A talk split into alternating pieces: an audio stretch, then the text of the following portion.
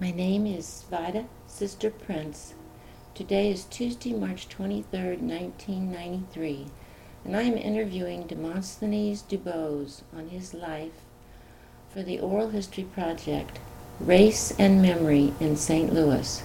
This is an independent study supported by the Missouri Historical Society. Mr. DuBose, you were born in St. Louis? Yes, And um, you, what was the date of birth? 11, 29, 24. 24. Um, who lived in your home when you were growing up? Mother, father, one older sister, one younger sister. One younger sister. So you what did what work did your parents do? Uh, my father was a foundry worker. Oh, that's the only job I, I'm aware that he ever had. Mhm. He, he, he worked there 25 or 30 years or so. My mother uh, did uh, domestic work off and on. Off and on. Mhm. Uh, do you know the foundry? Do you, would you know the name of where he worked? It was called Magnus Metal. Magnus Metal. It was on Clayton Avenue, yes. Did you ever go over there with him? Yes, yes. They organized uh, uh, baseball teams and the like, and he was an ex-semi-pro baseball player, and he got me involved in that with the other persons at the plant. Mhm. Yes, so I had been there. Do you remember the names of the team? No, No. I really don't. So you It was it was just a recreational type thing, something they did on Saturdays. That's all. What did someone? What what kind of work in the foundry did he do? He was a metal chipper. Uh, it was a huge, uh, at least it seemed like a huge and heavy uh, uh, device, uh, very much like those things that they break up uh, streets with, except it was built to be held uh, up in your hand. And they chipped uh, something off the metal. I, I didn't know exactly what they were doing, but it seemed like awfully hard work to me. Did your dad talk about his work? Did he talk about things that happened at work? Sometimes. What kind of job did it seem like to you besides hard work? I mean, did he was he happy? Do you think doing that? I, I think he was pleased with it because he had been there a long time and he, uh, especially during the war, when the war first began, World War II that is, uh, they were working, um, they went on a 24 hour shift and he was one of the persons they chose to work at night because it was, it was unsupervised and they were their own bosses at night. And so he was pretty proud of uh, proud of that, that they had selected him for that, and, and he made more money doing it too. He didn't have to go in the uh, in the army. He was too old. He was too old. Um, and your mother, did she talk about what she did um, in people's homes? You aware of anything? Yes, uh, generally she uh, uh, did mostly uh, washing and ironing. Mhm. That was generally, sometimes house cleaning. But uh, she talked about the people she worked for sometimes. Um, uh, did you get any kind of sense about them? Um, she got along well with them, and she didn't have any real problems with them, uh, except uh, she felt that the way they raised their children was they, uh, they were doing a very poor job of raising their children, to put it like that. Did you know what she meant? Well, yes, because she cites some examples of, uh, of how difficult they, uh, uh, how difficult they a time they had in disciplining their children, and how she would have done it, and how she had no problems in disciplining the children herself. Oh, oh, oh, their, oh, their children. She had no problems in disciplining, but they did.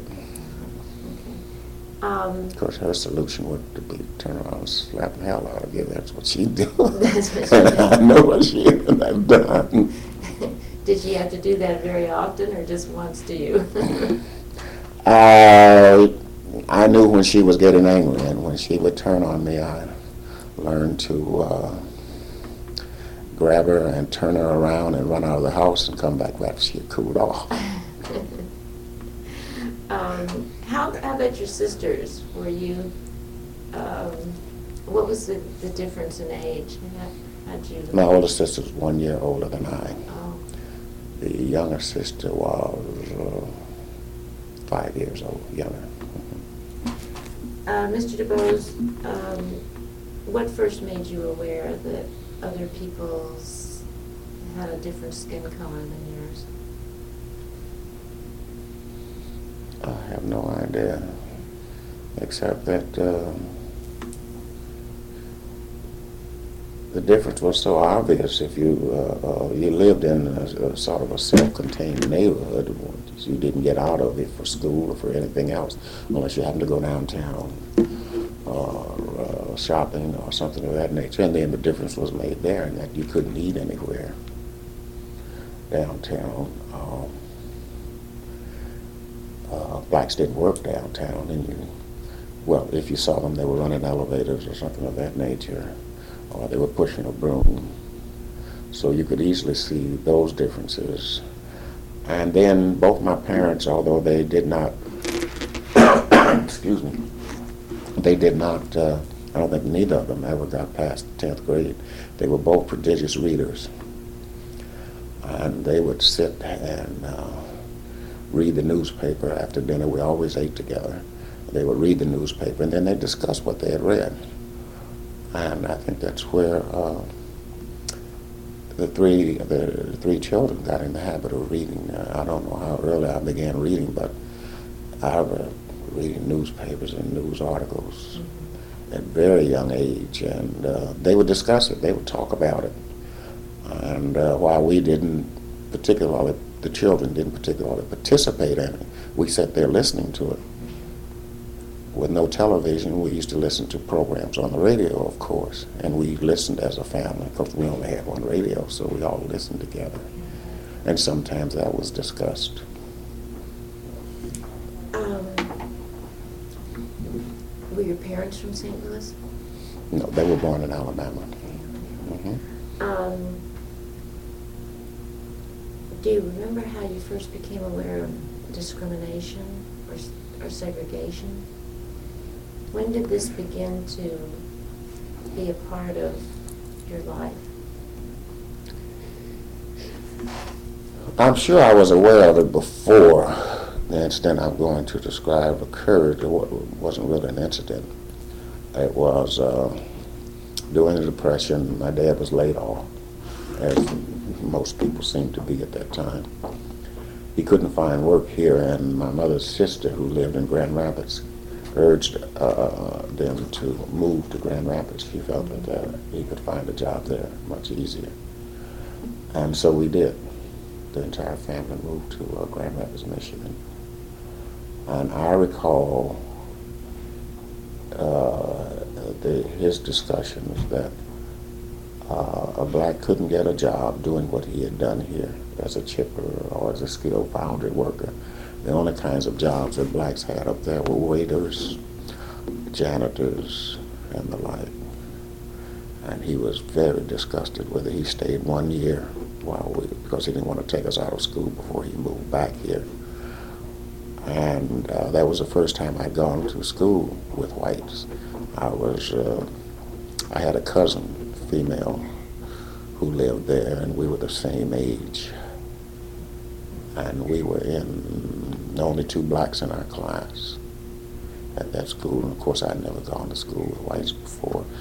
Our neighborhoods were integrated. Our neighbors were uh, mostly white. But then there was still that difference that was very noticeable in that uh, uh, not only in listening to the kind of jobs that my dad talked about, uh, my mother did the same thing that she had done here, of course. She didn't have any trouble at all finding those kind of jobs there. What did you hear your parents say about what did, what went on at school? Was there things that went on at school that you brought home to No, them? school was very pleasant there. There were no black teachers. All the teachers were white. Blacks weren't permitted to teach there at that time. So all the teachers were white. Did you ask your parents why? I did. And they said they don't permit blacks to teach. Excuse me, I'm sorry. And, and then did, did you pursue it? No. Um, based on what I had learned previously, uh, it was the way things were in the world. What did you learn previously? That there was a difference between black and white, and blacks were only permitted to do certain things. That was true here. Mhm. So when did you move back? We stayed one year. One came year. back. Mhm. What year we, you remember? Oh, God, it was about mid-thirties, 35, 36, somewhere in there. And then was your father rehired by the same company? They reopened, yes, and he went back to the same place. Mhm. Where were you living at the time? Did you come back to the same neighborhood? Tell me about where you lived and Mm, let's see. Where were we living when we left here?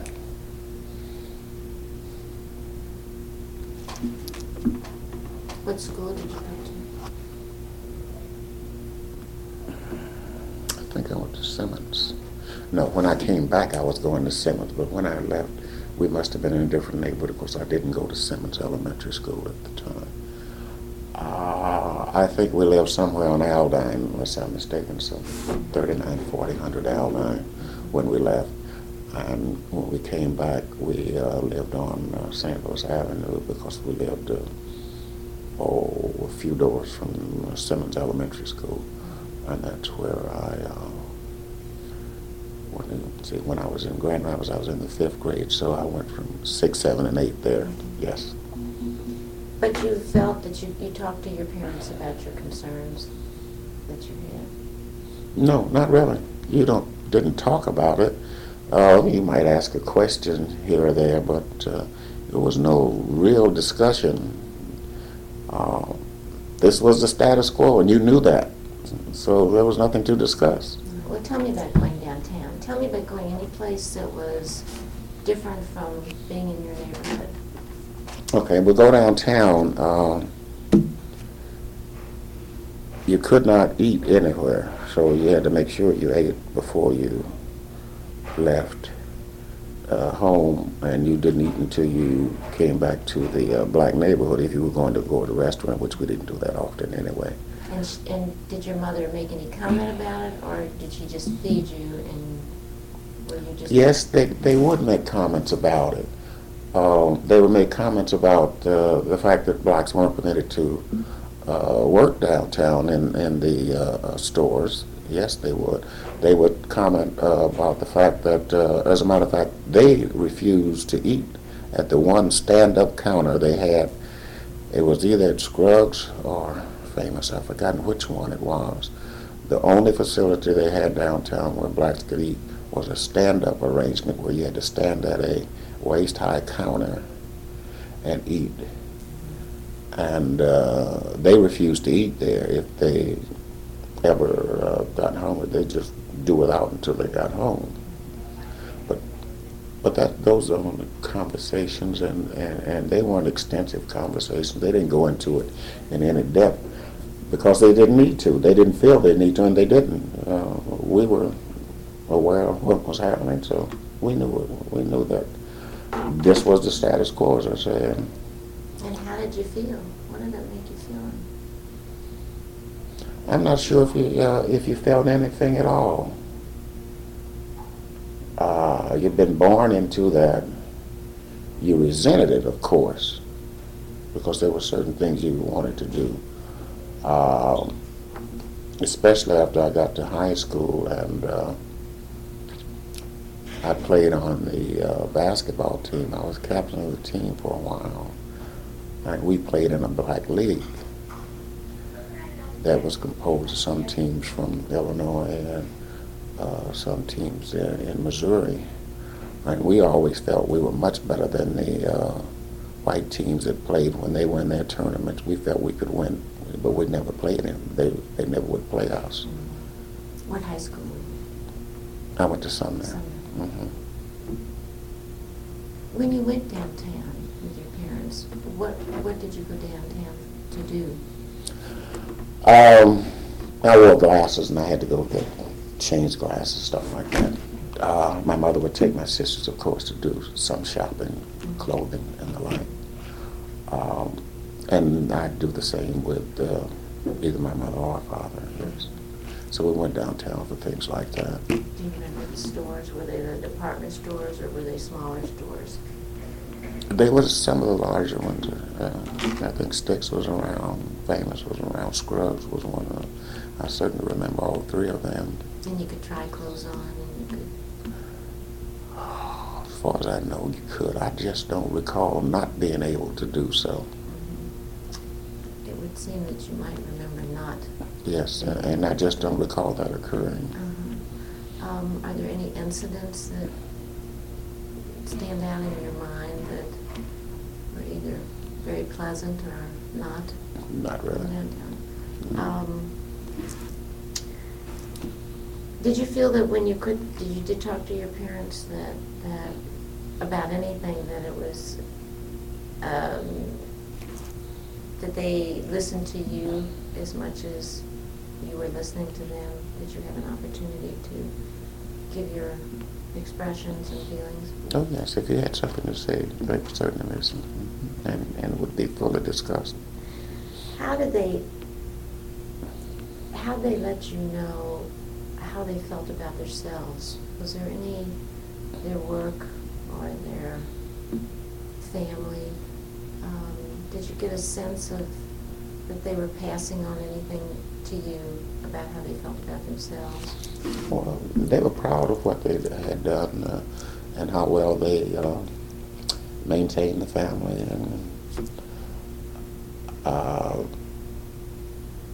they were uh, very strict about, uh, we heard them discussing it, uh, saving. They wouldn't save much, but they always saved a little every week. Uh, they kept a strict budget for uh, groceries. I can recall them sitting down and we sit there and watch them. Uh, they made a list of what they needed to buy and how much it was going to cost. And they would stick to that. And of course, that was during time five dollars. It took all five of us to bring home whatever we bought. Say that again? You would you'd spend five dollars, and it took the whole family to bring home everything that you got so much from For that. five For dollars. that, yes. Uh, we're, talk about your neighborhood a little bit for me. Mhm. Were there stores there? Did you go into the stores? Who owned them? Uh, your neighbors? Mm, There were small confectionaries generally, although uh, Easton Avenue, which is Dr. Martin Luther King now, had a number of uh, there's kind of almost any kind of store you wanted to name, Mhm. and did a, a lot of shopping there.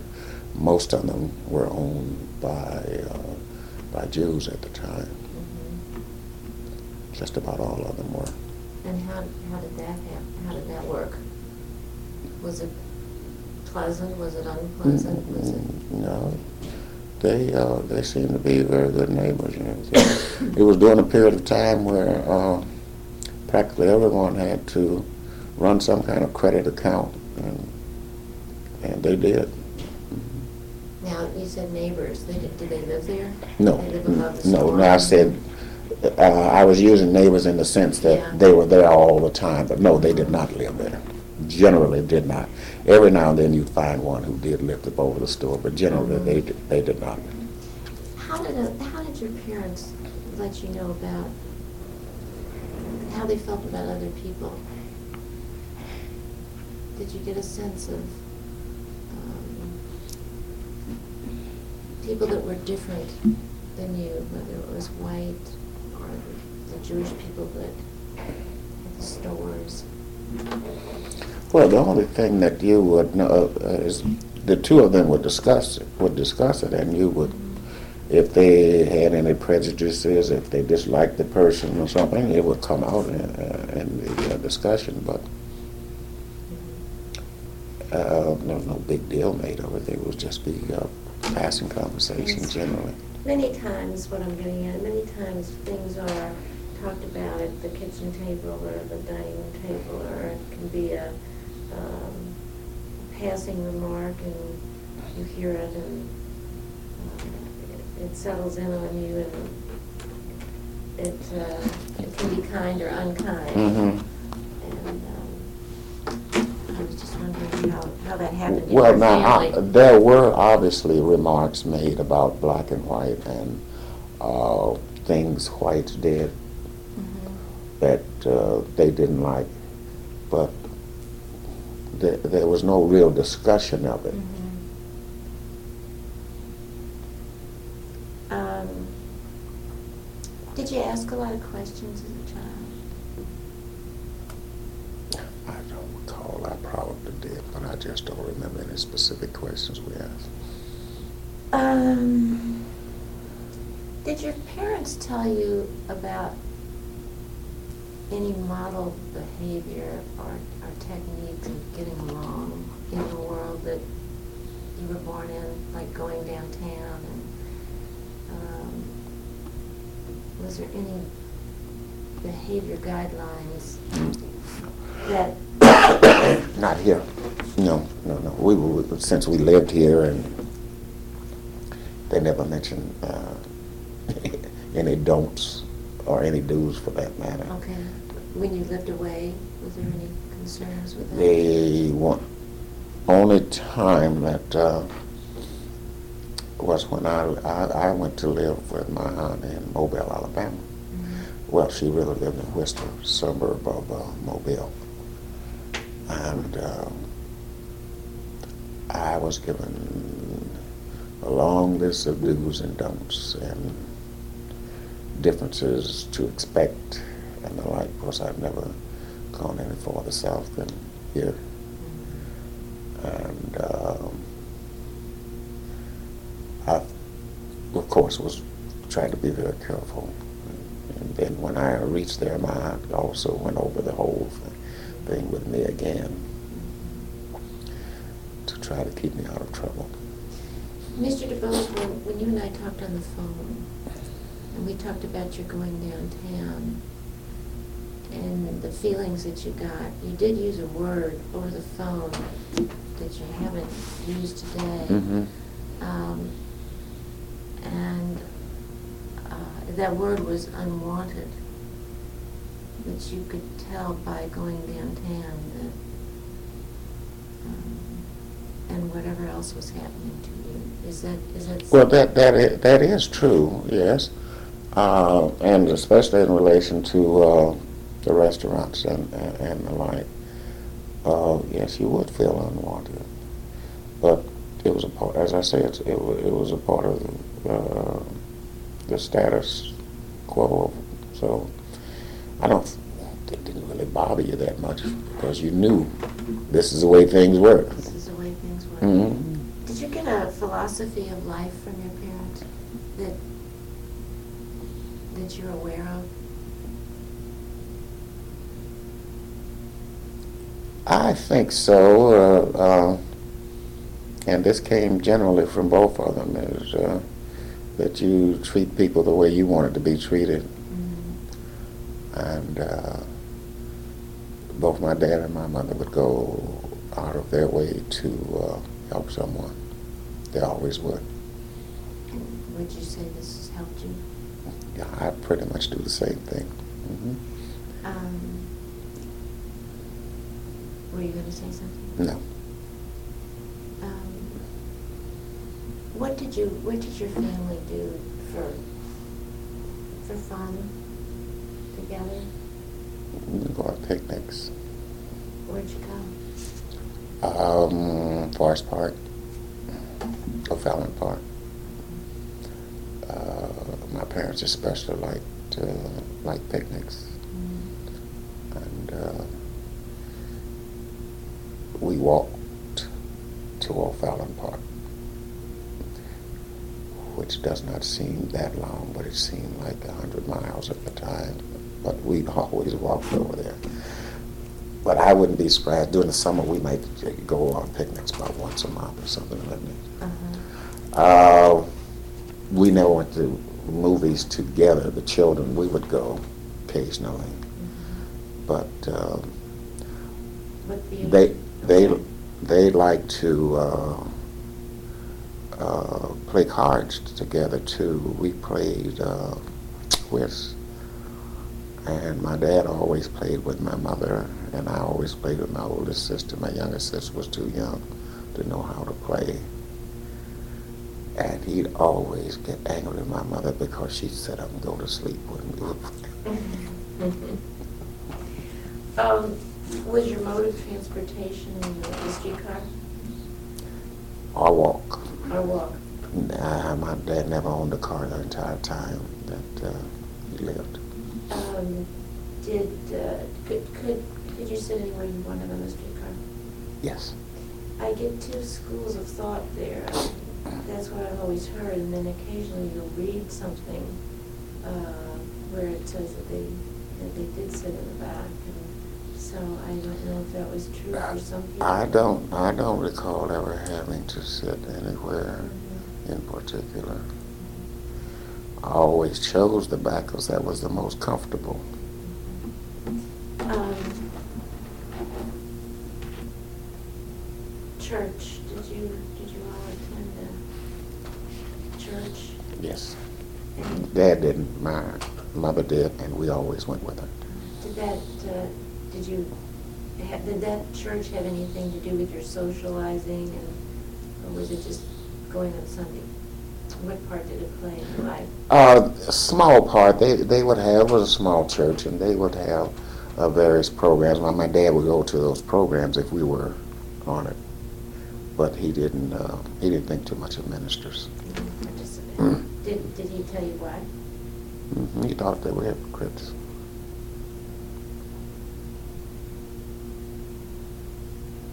Did you ask what a hypocrite was? No, I knew what a hypocrite You was. was? Mhm. Um, and did your mother, did they get to have a discussion on that? No, no, no. She she was uh, she was very strong in her religious faith, and she was going. She was going to see that we went, and he didn't mind. He didn't care. hmm What church was it? I think it was called. Oh God, I don't know. I can see that the place. was A very small church, and I remember the pastor. As a matter of fact, since I, uh, he's passed away, but after I was grown uh, and was participating with the union, he belonged to the Ministerial Alliance, and we, uh, as a union, would very frequently uh, meet with them to discuss uh, various school issues and the like. And he was always very proud to, to introduce me because I had gone to his church when I was a kid. He was a very nice guy. And he had two children who were almost like brother and sister to us, too. Do you remember his name? Beg your pardon? Do you remember his name? Richmond. Richmond. hmm The son was a police lieutenant. Uh, the daughter is dead, but he's still around. The son is retired, but he's still around. Did your parents talk to you about your future? Was that the American dream? No, not specifically. And I guess you uh, uh, form your views of what your future would be by what the people did in the neighborhood primarily. And um, post office seemed to be a good job because the people worked there and they made good money. And the people doing who did best during the depression were people who worked the post office, or they taught school, or they were physicians and uh, or nurses or some uh, professions like that. And all those people lived in the same neighborhood with us, of course. And we knew them well. Mhm. Um,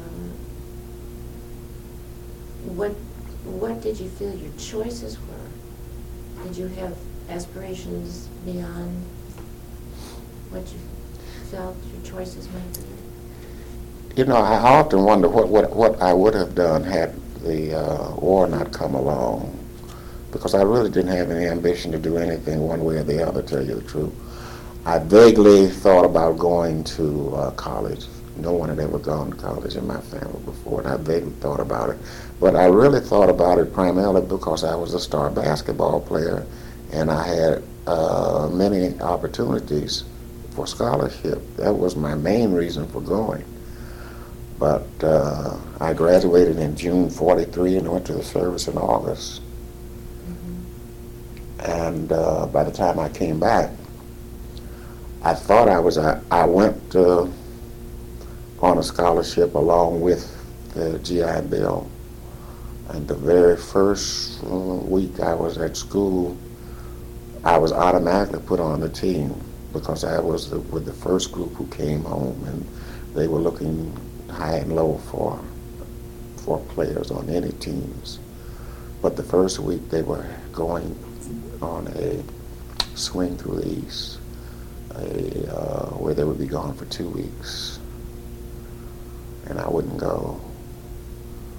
I decided it was far more important to stay in school than to be out, especially the first week of school, first two weeks of school, than to be playing basketball somewhere. And I never played another varsity game after that. I played intramural, but I never played any more varsity after that. I, I quit the team. Where did your discipline come from? I mean, I, I don't know. I guess, I guess my dad, he, he he was like that too. He could decide what he make up his mind what he thought was best, and he'd stick to it. um, did you, uh, when did you decide what you want to be? How did that happen? Well, when I went, uh, happenstance. As I, no, I went to Lincoln University in, uh, in Jefferson City, which is where I met my wife, incidentally. And uh, What year did you go? 46. When Mm-mm. I only went a year. And uh, Because things were still segregated, schools were still yes, segregated. yes. And I um was taking general subjects. I had made up my mind what I wanted to do. In the back of my mind, I thought I wanted to be an attorney, but uh, I was just taking general uh, uh, academic courses at the time, which were which I would need no matter what I was going to uh, take. But as I say, I was only there about a year and year and one summer, and then I, I left because for financial reasons. My sister, her youngest sister, by the time I got out of service, she graduated from high school and she wanted to go to. Uh, she went to Lincoln also, and my dad had died while I was in the service. My mother couldn't afford to keep her in school, so I quit in favor of uh, so that my oldest sister and I could keep her there. And she quit after two years too. she decided she didn't want to go any longer. But after that, it was what ten years before I went back to school. What'd you do in the meantime? Oh, I did a lot of everything. I worked as a, uh, I worked at the post office. I worked as a route salesperson. Route sales. I like uh, see people on Pepsi Cola trucks and Uh-huh. Royal Crown truck. Okay. I was a Royal Crown truck driver. I sold soda for a good number of years. Um, I worked for a funeral home as a funeral director. Um, and all the jobs I had, when I quit one on Friday, I started another one on Monday. I never had a gap. I thought it was sinful to miss a payday. I still think so. But I did that uh, until I'd always said I was going back to school. And uh, wed- uh, my wife, she graduated from Lincoln. She went to WashU uh, to get her master's. She was a social worker. And we decided after we got married that as soon as she finished hers, that I'd go back. And we started paying off bills so we could do it. And the minute she graduated, I did go back, and that was about 10 years or so. And you went to Warshu, No, I went to Harris Teachers to Harris. and uh, didn't particularly want to be a teacher, but that's all I could afford. If I could have afforded WashU, that I probably would have gone there. But I ended up being a teacher because that was the college I could afford to go to. Now, I did end up getting a master's from WashU, but I had a, got a scholarship for that also. Mr. DuBose, things obviously had changed for the black, for the Negro at that time. Yes. How did those changes, how was it for,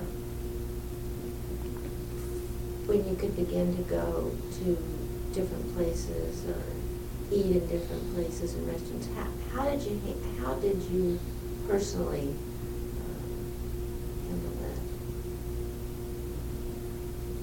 that? Uh, nothing to handle, you just did it. Well, I would, I would, um, I have heard that it was a slow process for some. Um, Did you find that you didn't have to think about it? You just went? Were you concerned with how, uh, that you were going somewhere that you hadn't been able to go before?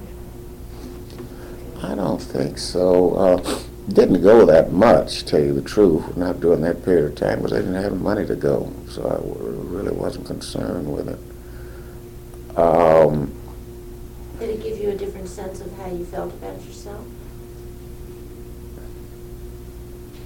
no, because I felt pretty good about myself already. I felt the other people had the problem, not I. But did you feel wanted as opposed to unwanted that you felt? I don't really feel that wanted now, to tell you the truth. And that may be uh, a happenstance of uh, childhood, I don't know. But uh, I can look at, uh, my wife accused me of doing this all the time. I had this, uh, uh, uh, they were trying to decide what penalty he would get. I said, he's going to get life. I said, if he's black, they'd give him death. But I said, he's going to get life, and he did. And I remember when this uh, white uh, supremacist, supremacist killed a state trooper, they gave him life. And it could have been six months later when a black killed a state trooper and they gave him death. Exact, exact same cases. So I feel these kind of things all along. Yes, I do. And uh, they're, they're subtle, but I think they exist. Um, Was your family, did, did your family, did you feel like they provided for you in sort of a comfortable way? I think so. Mhm. We didn't have everything, but we got as much as we needed. Yes. What, what was the, your coloration is, is medium, I would say. Um, Was there a difference in those days? Is there a difference now in people's coloration? You mean in, in how people are treated? How people are treated or how, how they're, they feel about themselves or how, No, uh, uh, blacks used to uh, uh, would be very. Uh, they abhorred blacks who were very dark. They're what? They did not like blacks who were very dark. All blacks wanted to be uh, fair complexion. That's what they wanted to be. Uh, I don't think that exists now. Not with the younger blacks, I anyway. It doesn't. Blacks my age, they may still carry that around with them. How'd your parents, uh, who were their friends? Who did they socialize with?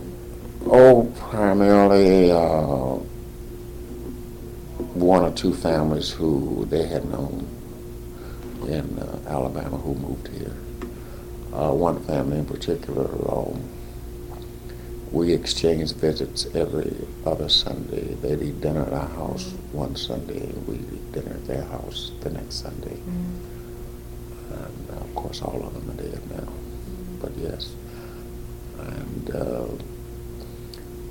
my father and this gentleman, friend, one of the highlights of the meeting, uh, the, they would sit around and talk about things that had happened to them in Alabama.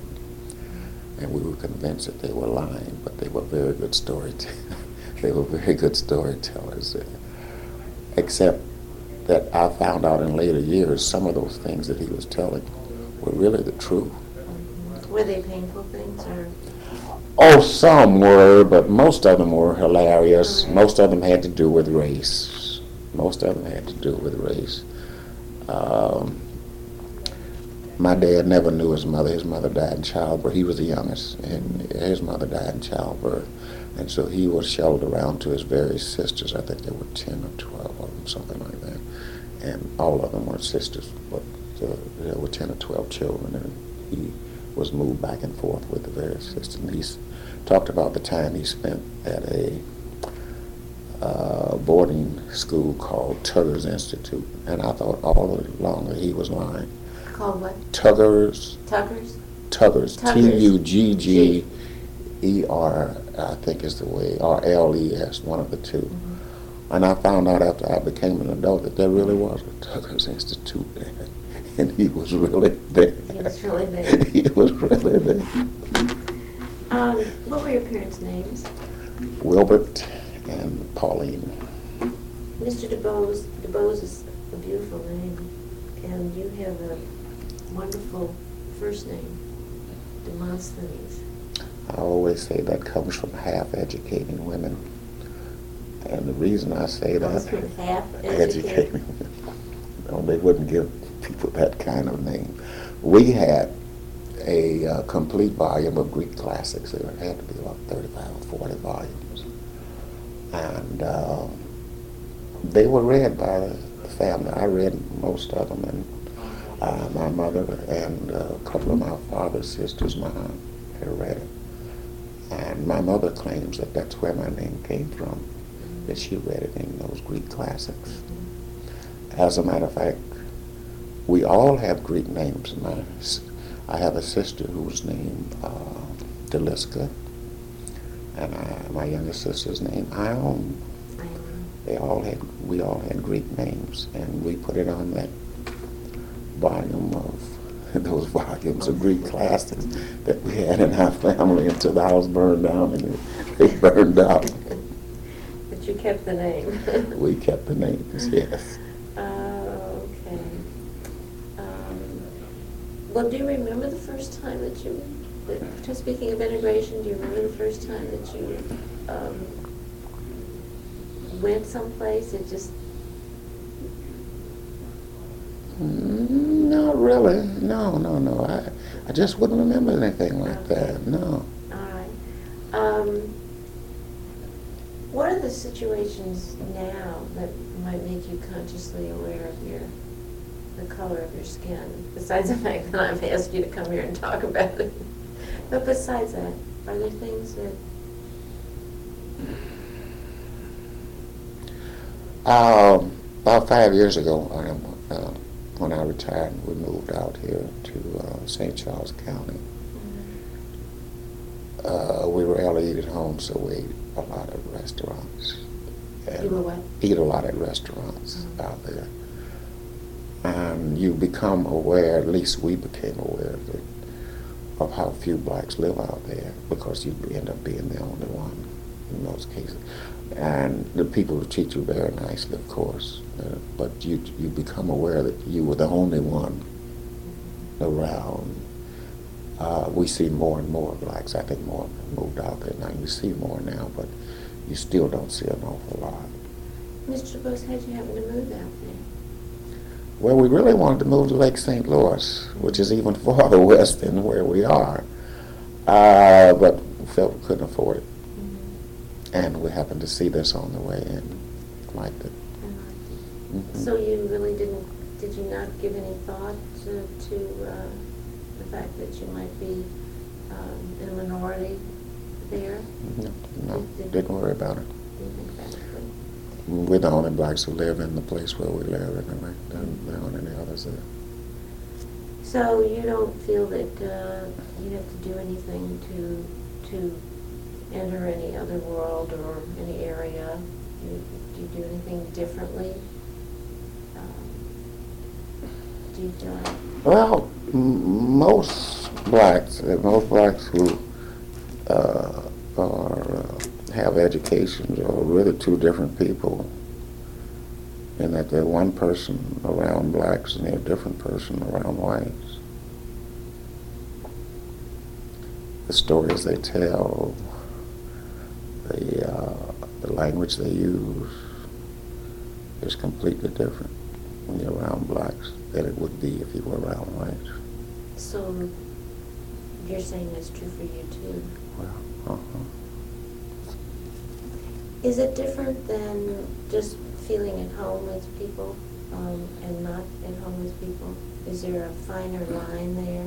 Is there? I don't know. Uh,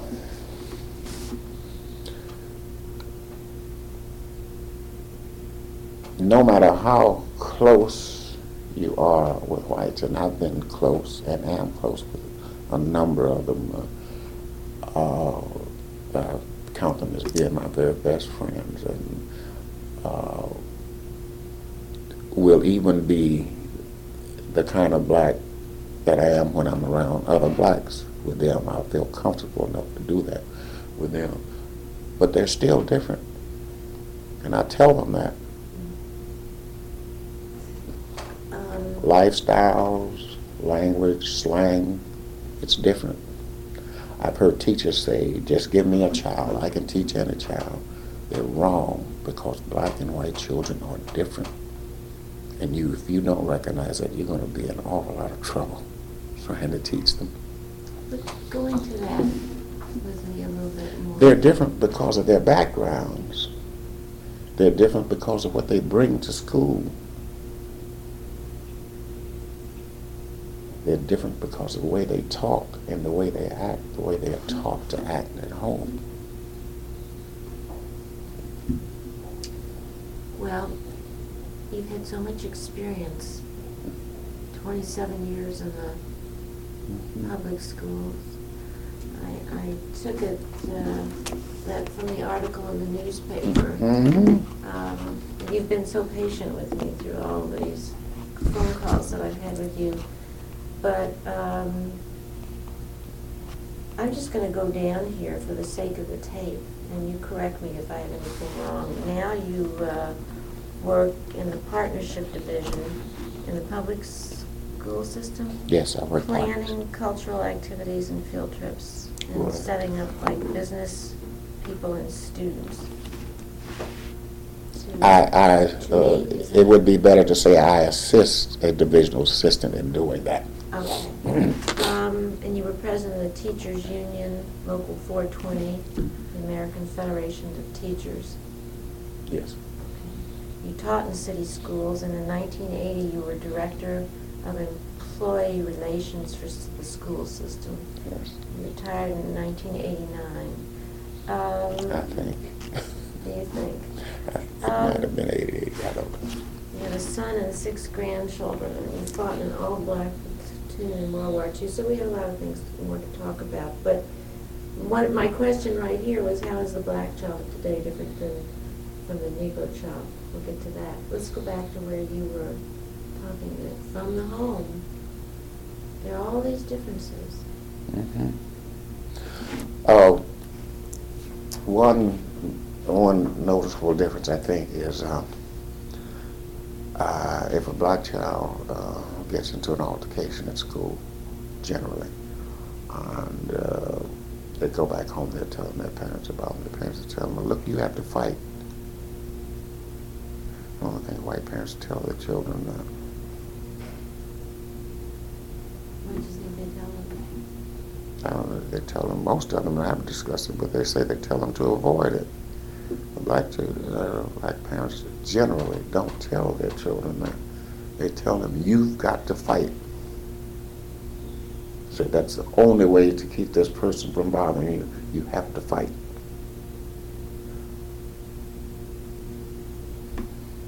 Okay. And, and what else makes it different? Um, the way they're disciplined, uh, there's a lot of uh, what they call corporal punishment in black homes. if you do something, you're going to get cracked. And you know that's what the young to say. that leads to child abuse. I'm not so sure that's true, to tell you the truth. But uh, I'm sure that you will see children who are raised that way raise their children the same way. I'm sure that occurs. And when they stopped using corporal punishment in the public schools, with black children, that was the last thing that they needed to do. It made it extremely difficult to control them because they had been raised all their lives by having using their parents using corporal punishment. So that kept them in a sort of line and allowed people to Yes, get their attention yes. to teach. Mhm. Now the children realize there's not much you can do to them. Now they realize there's not much you can do. to Right. They know the corporal punishment policy as well as you do. But when did that come into effect? Oh, even before I left. Uh, so it had to be about mid 80s or something like that. Mhm.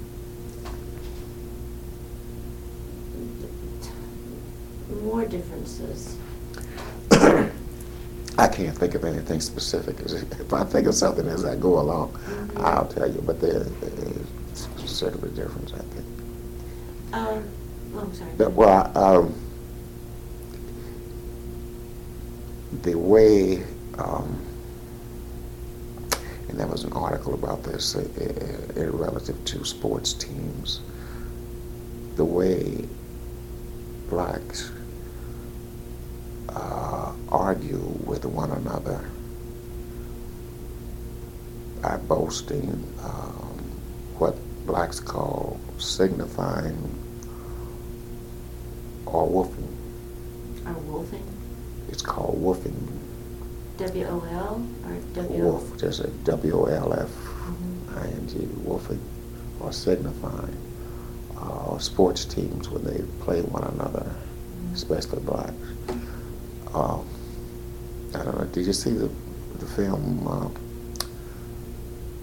White Boys, White Men Can't Jump? No, I didn't. There was a lot of that in there, and that happens. Uh, It's not exaggerated. Uh, that they carry on this kind of uh, conversation with one another. Uh, they try to put you down, not only in their play, but in the way they can talk. And uh, they do it so strenuously, it appears sometimes that uh, you see two blacks doing, you think they're going to fight. Black teachers generally know when they're going to fight. White teachers can't recognize the difference. It's, it sounds like a, a play thing that they're doing. It, it is, and it, And- they're in one another's face, as they say. They're going chin to chin. They're calling uh, each other everything on this, uh, but except the Son of God, and you think for sure, in the next second they're going at one another. And generally, my teachers recognize that they are not. They're not going to. They're not It's going. It's going to dissipate, right?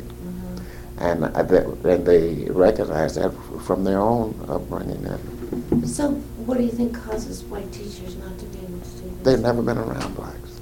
But even if they're told about it, they, they can't. Uh, there seems to be some innate way that blacks can tell that, because they recognize when they get ready to fight, and they'll step in very quickly and separate them before they do start fighting. A black woman. Yes, Do, do you think, does fear have anything to do with uh, the white teacher not? it could be. It could be. We found that was true, and uh, I uh, was working uh, with the union, and then I worked with the board at the time they integrated teachers. Mhm. and uh, there was a genuine fear of uh, white teachers not wanting to, and many of them quit when uh, when they ended up being transferred to the north side. And you found that uh, school principals on the north side at that time, who were predominantly black, um, 90, 95% of them were black, because that's the way they had it set up you go into a building, generally they have kindergarten, first grade, third grade, second, third grade, maybe fourth grade, all on the first floor. Those were the younger kids. Mm-hmm. And they have the fifth, sixth, seventh, or whatever on the second floor. And when you walk in there, you would not see a black teacher on the first floor. It would all be white. And on the second floor would be all the black teachers with the older kids. Um, But when you go to the south side, where most of the principals were white, you find the same thing. And most of the children there were white. So you would find the, the white teachers on The black principals felt that the black teachers were better disciplinarians for the older children and felt the white uh, teachers could handle the younger ones better. On the south side? you No, get- on the north side. Oh, on the north side. Yet when you got on the south side, you found that the uh, white principals felt the same way. And they put all of the black teachers in their time. They were very young. Of course, they, they, So- they, everyone, they, they put them on this, uh, with the upper grades. So they had to handle the majority of white children and a few blacks. that- Right. hmm Mr. Bose, um, Brown versus Topeka, uh, the Board of Education, hmm the immigration case, okay, that changed. Um, that was fifty-four. Where Mhm. were you in nineteen fifty-four?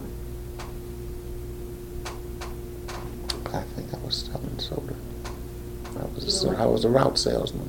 You were a route salesman. Yeah, I had not gone back to school. Okay, so, I went back, I think, the, the year after that, unless I'm mistaken. all right, so, but you said you were involved in, and it, it, no- nobody, they didn't integrate right away. So I would like, No. I would like from you, um, what you had to do, if you had anything to do with that period of time when the integration was going on, and when you talk about it, uh, if you would talk about it in specific terms of what school you were in, and, and instead of north side, south side, if you could give me anything specific. Okay. Uh, our school board, uh, at that time, uh, our school board fought integration originally. They went to court to keep it from, from occurring. And it was a number of years before they finally threw in the towel. And they crossed sides. They became, uh, I'm trying to remember what they were the plaintiff. Uh, they were the defendant at first, and then they became the plaintiff themselves, is what they did. And I finally graduated from Harris and started teaching in January 61. Uh, they, And where were you? I was, uh, I attended Harris. Yeah, but you were teaching, gonna teach where? I was assigned to Mason School. Where's Mason? It's on, um, it's at Southwest and Hampton, So or Southwest and Watson is where it is. And who made up that school? Uh, it was an all-white school, all-white teachers. They selected me. They selected uh, another uh, gentleman, um, Stan Jordan. They selected Doris Harrington and Nadine. I'll think of Nadine's last name. We were all good, went to Harris. We were good friends at Harris, but we had one thing in common we were all older people who had been married and had held other jobs before I was the oldest.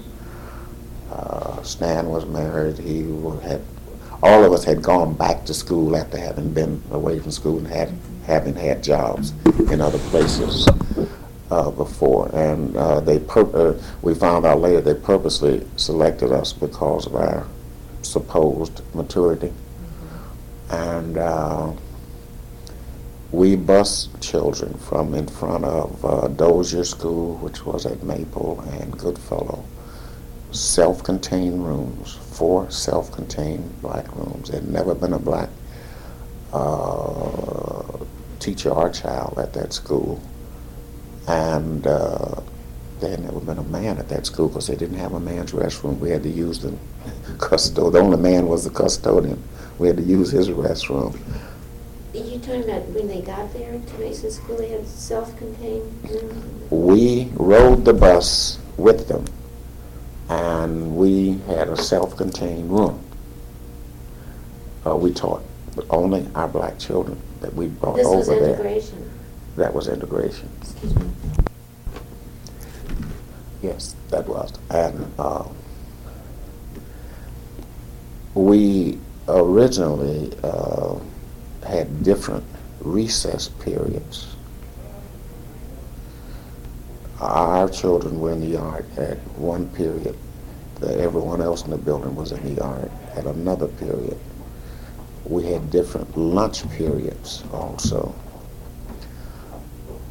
The principal, Margaret Flavin, who I love her, didn't like that arrangement, and she got permission from her district superintendent to put them all together, recess and lunch.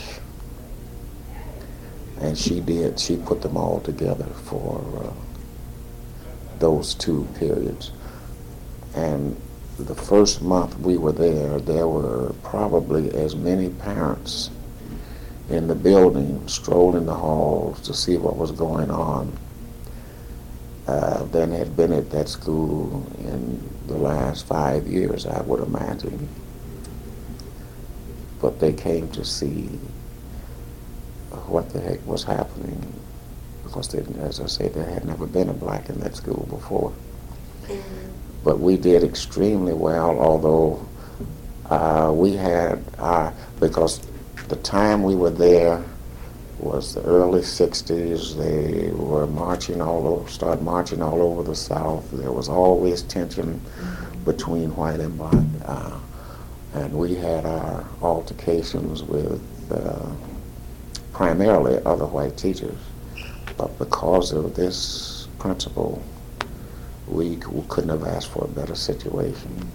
She was a great gal. did she come to you with this? I mean, she said. The principal? Yes. mhm. Oh, yeah. Mm-hmm. Right. And so how did the parents react? Um, she told them, look, these are teachers. They're going to do what uh, what you find other teachers doing. And uh, she told us that when we're in that yard, say you discipline them just like you discipline anyone else. But, I mean, mixing them for lunch and that. Yes, That that was the way it was. That's the way it was. They didn't- And uh, prior to opening this school, they had opened some foreign North schools, which were always also all white. But they had the self-contained rooms there also, and the stories I used to hear from the teachers who taught over there, um, they did not have nearly as good a situation we did. They told all kinds of horror stories. I can't remember any of them now about uh, how they were treated and, and the like, and uh, mostly by the other teachers in the building, uh,